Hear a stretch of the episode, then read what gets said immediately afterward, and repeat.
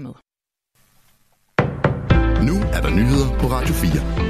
Ukrainske styrker trækker sig fra byen Avdiivka for at undgå at blive omringet. Det siger landets forsvarschef i et opslag på Facebook ifølge nyhedsbureauet Reuters.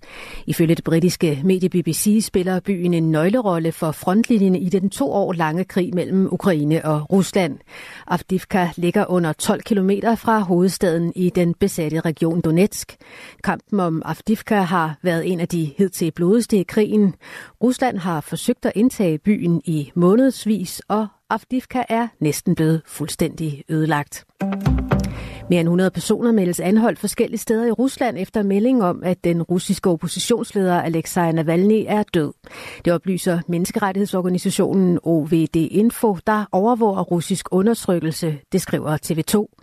Ifølge organisationen fandt flere af anholdelserne sted, mens personer lagde blomster til minde om oppositionslederen. Og der kan være flere anholdelser, end gruppen kender til, skriver OVD-info.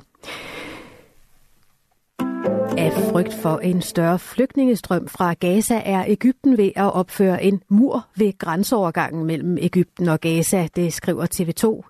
Muren skal indhegne en bufferzone til palæstinensiske flygtninge.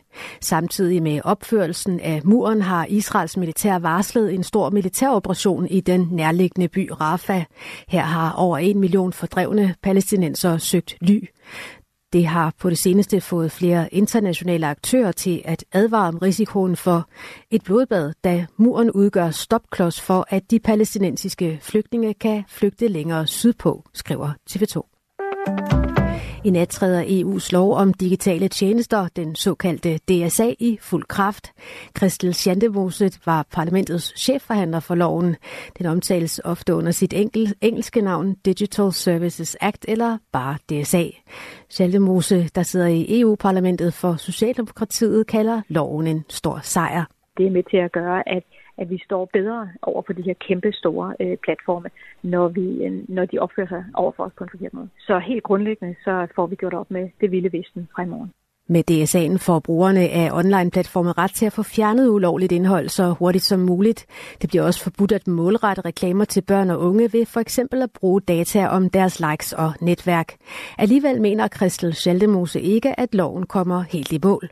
Vi mangler blandt andet at beskytte børn og unge med et sidste og meget vigtigt redskab, nemlig en aldersverifikation, sådan at der er mulighed for at sikre, at børn ikke kan tilgå voksent indhold.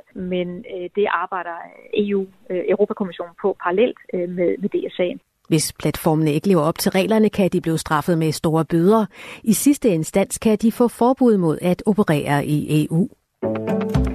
Mange skientusiaster har den seneste tid været bekymrede for deres skiferie efter mediernes dækning af de dårlige sneforhold i Alperne.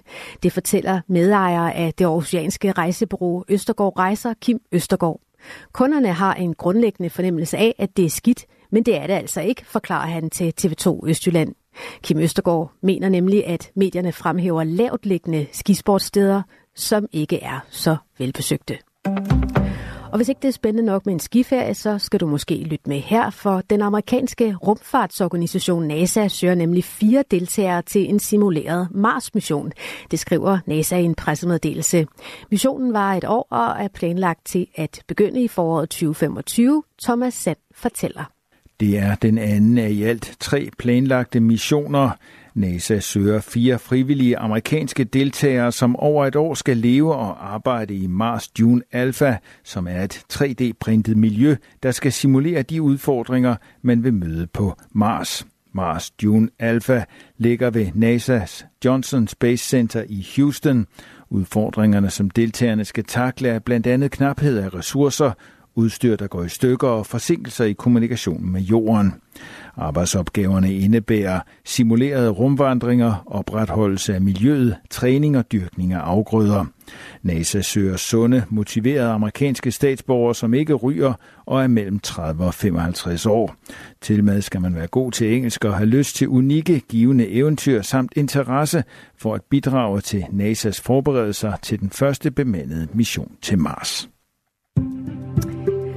Og vejret her på jorden, mest tørt og skyet vejr, temperaturer mellem 4 og 9 grader, en opklaring med nogen eller en del sol. Det var nyhederne her på Radio 4 med Angela Brink.